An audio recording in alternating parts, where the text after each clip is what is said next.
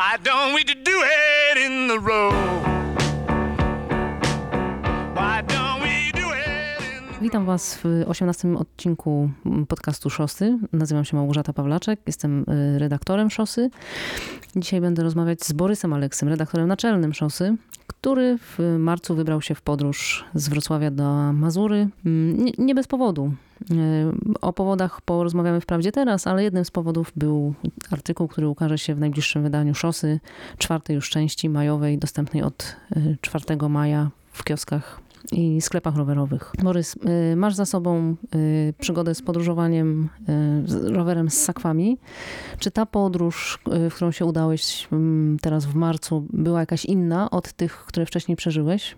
Tak, tak. To mam, mam rzeczywiście jakieś doświadczenie. Kilka razy ym, miałem okazję pojeździć z sakwami. To były dłuższe wypady, takie dwutygodniowe, w które wchodziła cała taka duża logistyka związana no, z życiem gdzieś poza domem przez dłuższy czas. Y, One też miały swój specyficzny klimat. No to z natury rzeczy był, były, były jazdy w wolnym tempie, z dużym bagażem. Y, I to bardzo wpływało na, na, na całość tej sytuacji. Natomiast mój, mój wyjazd na Mazury y, tym się od nich różnił, że, że, że od początku planowałem go jako coś szybkiego, powiedzmy, że sportowego, choć to może nie, nie najlepsze słowo, ale, ale no sportowego w tym sensie, że mm, y, chciałem pokonać jak najwięcej kilometrów y, w ciągu każdego dnia, y, y, jak to możliwe. No i w tym sensie to, to wpływało na mój ekwipunek, na moje nastawienie y, i na mm, taki ogólny klimat, bo ta, ta wycieczka w zasadzie, no ten wyjazd stał się dla mnie jednak sporym wyzwaniem. Tak? Nie, był czymś, w tym sensie czymś nowym. Podjęliśmy decyzję o tym, że ten numer majowy poświęcony będzie długim dystansom, ultramaratończykom, y, ultrakolarzom. Czy to mm, zaczęliśmy rozmawiać y, z ludźmi, którzy się tym zajmują, którzy trenują, którzy pokonują tysiące kilometrów. Czy to również było dla ciebie mm, pewną inspiracją do tego, żeby się w tę podróż udać? Czy to spowodowało, że odważyłeś się, stwierdziłeś, fajny pomysł, może też spróbuję? No nie, tak, to, tak, tak tego nie, nie można określić, bo, bo trochę ten pomysł był jednak niezależny od tego, co, y, co, co sobie planowaliśmy w gazecie. Mm, Ja od zawsze chciałem i chcę i będę chciał, myślę, y, podróżować. I, a podróżowanie na rowerze dla mnie jest no, najwyższą formą y, y, przemieszczania się. Pewnie niepotrzebnie tak się ograniczam, bo wszystkie inne też są fajne, ale no, ja to po prostu uwielbiam. Samowystarczalność wiążącą się z tym, że nawet nie muszę lać do baku. Y, Niesamowitą wszechstronność roweru, która wyraża się w tym, co dla mnie jest bardzo ważne, że mogę spakować się w swojej własnej kuchni, wyjść przed dom, zrobić sobie fotkę na starcie i po prostu ruszyć i, i pojechać tymi. y, to jest fajne. Jak, jak, wy, jak wyjeżdżałem, że wyjeżdżałem tą samą ulicą, którą na co dzień wyjeżdżam do pracy. I człowiek nabiera zupełnie innej perspektywy, że ta, ta ulica, która, którą rutynowo pokonując, może, może się w ogóle nawet nie zauważać, albo jej nie lubić, chcieć się od niej oderwać. Nagle ta ulica staje się dla ciebie bramą do, do przygody. To jest fantastyczne. I, mm, y, y, no i tak jak, y, tak jak mówię, zawsze bardzo, bardzo lubiłem podróżo, podróże rowerowe i, i to jest dla mnie naturalne, że, że na rowerze człowiek się wybiera w takie miejsca. Zupełnie y, to nie, nie wiąże się z tym, że, y, że ktoś mnie do tego jakoś specjalnie ostatnio zainspirował. No, jakkolwiek to, co, to o czym y, mieliśmy okazję w szosie pokazać, co, my, co myśmy w tej szosie koniec końców pokazali, bo to też jest ciekawe. Byliśmy we Włoszech i tam przejechaliśmy trasę wyścigu Mediolan Sanremo. Ja nie przejechałem, ale y, przejechał ją Wojtek Sienkiewicz i, i opisał to. to. To już jest 300 kilometrów y, trasą monumentu, mm, niesamowite przeży, przeżycie. Y, rozmawialiśmy z ultra y, z ultrakolarzami, zresztą Gosia z nimi rozmawiała. Y, mm, Pisaliśmy o, o, o treningu z tym związanym i, i tak dalej, i tak dalej. Wszystkie te rzeczy jakoś się składają na taki obraz yy, wy- wyprawy rowerowej, yy, niekoniecznie z sakwami i mm, no, ten klimat na pewno jakoś tam człowieka yy, stymuluje do snucia własnych planów. Tak, tak, tak myślę, że, że czytelnicy, którzy tam zajrzą, też będą mogli sobie co- coś, coś na własną rękę zaplanować. Środek zamieszania w redakcji. My pracujemy nad wydaniem szosy. Jest marzec, jest ciemno, jest zimno. E, I w zasadzie mm, do końca nie wiedzieliśmy, czy ty pojedziesz, czy nie pojedziesz, bo trochę byłeś zdecydowany, trochę byłeś niezdecydowany, trochę się to wydawało szaleństwem w taką pogodę. Teraz z perspektywy czasu y, też oceniasz to jako trochę jednak szalony pomysł, czy, czy nie? Czy nie masz akurat takich odczuć? Nie, nie, dla mnie to w ogóle jest bardzo zwyczajna rzecz, zwyczajny pomysł. W ogóle to, że teraz o tym rozmawiamy i że też no, napisałem jakiś tam art- artykuł ym, opisujący ten wyjazd, no to nadało wszystkiemu trochę bardziej medialnego charakteru niż, niż ja się wcześniej spodziewałem i wręcz przeciwnie, ja chciałem z tego zrobić moją zupełnie prywatną sprawę, przejechać się, y, żeby odwiedzić moich przyjaciół, którzy mieszkają y, na Mazurach. Potrzebowałem jakiejś, y, jakiegoś pomysłu na, na wyrwanie się też po prostu z rytmu y, pracy i, i codziennego życia. Teraz z perspektywy czasu y, też nie wydaje mi się to jakimś szczególnie y, wielkim wydarzeniem, jakkolwiek no, muszę powiedzieć, te warunki naprawdę bardzo mocno wpływały na to, jak ta, jak ta jazda przebiegała. Mm, Jak teraz, teraz nagrywamy, to jest końcówka kwietnia, jak teraz patrzę za okno o godzinie 20.30, jest wciąż jasno, to, to, to rzeczywiście myślę o tym, że kurczę, byłoby dużo prościej. Po prostu miałbym więcej czasu do dyspozycji, bo to było moje największe ograniczenie y, w tym wyjeździe i to jest największe ograniczenie generalnie tu w Polsce o tej porze roku, że, że dzień trwa 10 godzin i 11 godzin. To wciąż jest bardzo mało, bo jeśli mm, przyjąć, że, że poruszamy się z prędkością gdzieś pomiędzy 20 a 25 km na godzinę, bo tak to mniej więcej wychodzi, no to możemy w ciągu tych kilku godzin, które mamy do dyspozycji, pokonać stosunkowo niewielką odległość.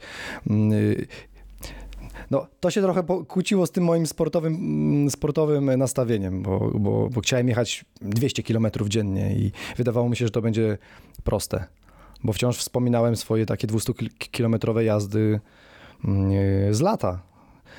No ale to zupełnie jednak się okazało być inną rzeczywistością. Po pierwsze ten ograniczony czas, a po drugie temperatura, która sprawiała, że mm, no, po trzech godzinach jazdy musiałem się gdzieś zatrzymać, ogrzać, wypić albo zjeść coś ciepłego i to bardzo wydłużało, e, wydłużało jazdę.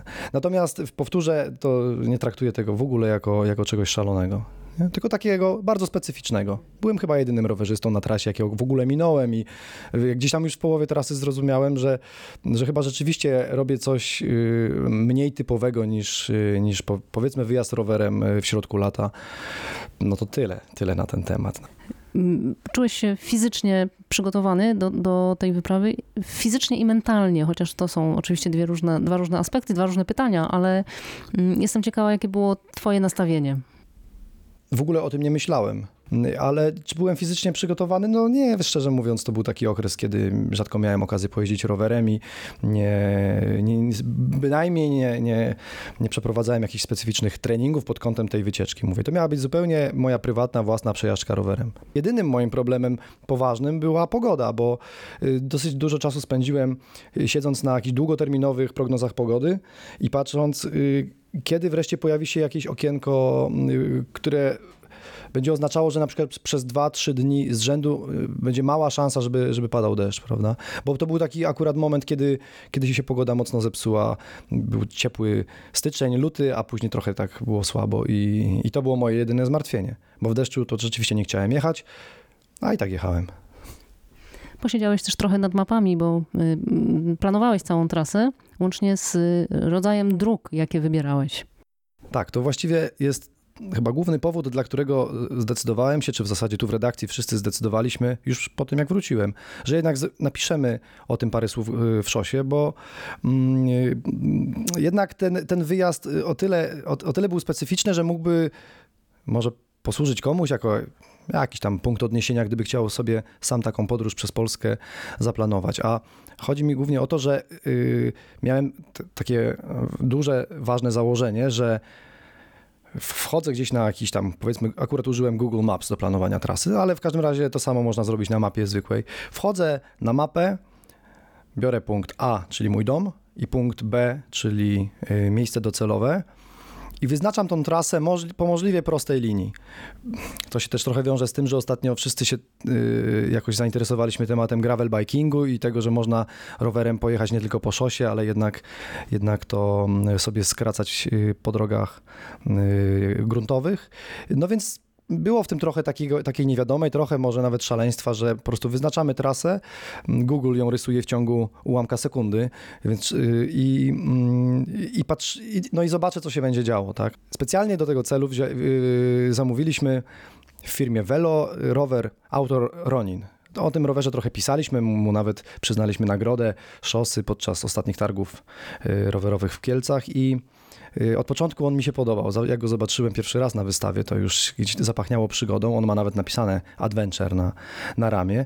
To jest taki stalowy rower y, z generalnie o konstrukcji przypominającej rower szosowy, ale ma już opony 42 mm y, i mocowania na, na bagażniki, na błotniki. Taki uniwersalny, fajny rower, na którym na pewno można odbyć podróż. No i mając ten rower, w zasadzie mogłem się nie obawiać tego, że gdzieś wjadę y, w drogi gruntowe. To, to dawało y, więcej swobody w planowaniu. No ale rzeczywiście tak to wyglądało, że, że tą drogę sobie wyznaczyłem w Google.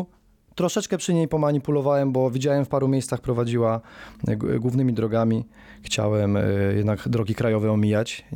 Wizja jechania, zwłaszcza o tej porze roku, z, razem z ciężarówkami mnie całkowicie odstraszała, więc sobie ją parę razy tam przeciągnąłem na jakąś boczną drogę. A później się okazało, że chyba niepotrzebnie. Bo wszędzie tam, gdzie jednak to Google mnie prowadziło po drogach krajowych, okazywało się, że nieprzypadkowo, bo akurat na tym fragmencie była obok drogi krajowej droga rowerowa, więc yy, okazało się, że ten system nie jest taki głupi. Mówię oczywiście o opcji y, rower, o opcji trasy rowerowej, która, która w Google się pojawiła. Yy, chyba niedawno, nie wiem. Pierwszy raz z niej korzystałem tak na dobre. No, dużo teraz, teraz o, o tym opowiedziałeś, ale te mm, fragmenty szutrowe, bo przecież też zdarzało ci się na nie wjechać. Żałujesz tego, że tam się pojawiłeś? Na początku zacząłem żałować. Znaczy, jak wjechałem w pierwszą taką drogę, a później w drugą i zrozumiałem, że to, co wydawało mi się na ekranie smartfona być drogą asfaltową, bo, bo, bo Google mnie tak prowadzi, yy, było w rzeczywistości drogą na przykład bardzo piaszczystą i wymagającą ode mnie znacznego obniżenia prędkości i zwiększenia intensywności jazdy, ale później przestałem się denerwować, bo mm, każda ta, ta, ta droga, gdzie, która gdzieś tam wi- wiodła przez las, była, była piękna. Yy, Już się trochę zaczynała wiosna, już tam gdzieś przelatywały jakieś gęsi, yy, słyszałem żurawie, no trochę wreszcie kontaktu z naturą po tej zimie, którą jednak głównie spędziłem yy, w, w mieście. No i zacząłem czuć, że ten relaks to właściwie było to, po co, po co ja wyruszyłem. I pogodziłem się po prostu z tym, że, że będę mielił o- 18 na godzinę y, po, po piachach i to nie, nie ma w tym nic złego. Staraliśmy się dać ci w redakcji spokój, ale i tak mm, wysyłaliśmy maile y, po to, żeby być w kontakcie, po to, żebyś ty miał też na bieżąco informacje o tym, co się w redakcji dzieje. Mm, Kiedy był ten moment, że poczułeś, że się faktycznie wyłączyłeś z tych wszystkich spraw, które cię otaczają?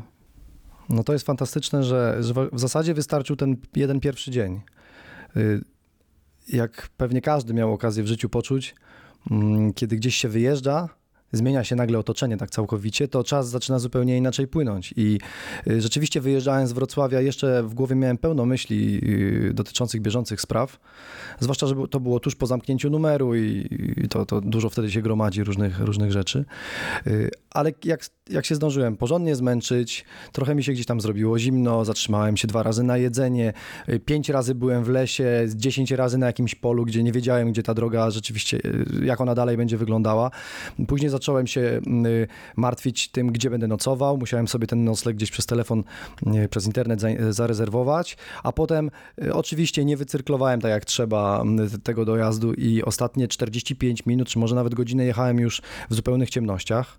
No, czyli po 17 wtedy, y, to to było tyle tych różnych przeżyć, tyle różnych spraw do, y, do ogarnięcia, no, tak, tak użyję tego słowa, y, y, że wieczorem, kiedy usiadłem już w jakimś dworku, miałem nocleg, bardzo ładnym zresztą, i tam sobie siedziałem w pokoju, to, y, to już byłem zupełnie innym człowiekiem. Nie? I później to już był taki rytm, który przez następne trzy dni mi, mi towarzyszył i, i rzeczywiście się momentalnie człowiek odcina. Tak, tak to jest, tak to jest intensywne. Na, w swoim tekście opublikowanym w Szosie wprawdzie mm, podałeś szczegółowo, wyliczyłeś te przedmioty, które z sobą wzią, wziąłeś, y, ale które z nich uważasz za, za takie ewidentnie najbardziej niezbędne i strasznie się cieszę, że, je zabrałeś, a o których zapomniałeś i wziąłbyś je, y, mogąc cofnąć czas i ruszyć w tę podróż raz jeszcze. Ja wziąłem mało rzeczy, to naprawdę nie ma za bardzo o czym mówić. Miałem swoje ciuchy rowerowe, które po prostu, y, po prostu miałem je na sobie.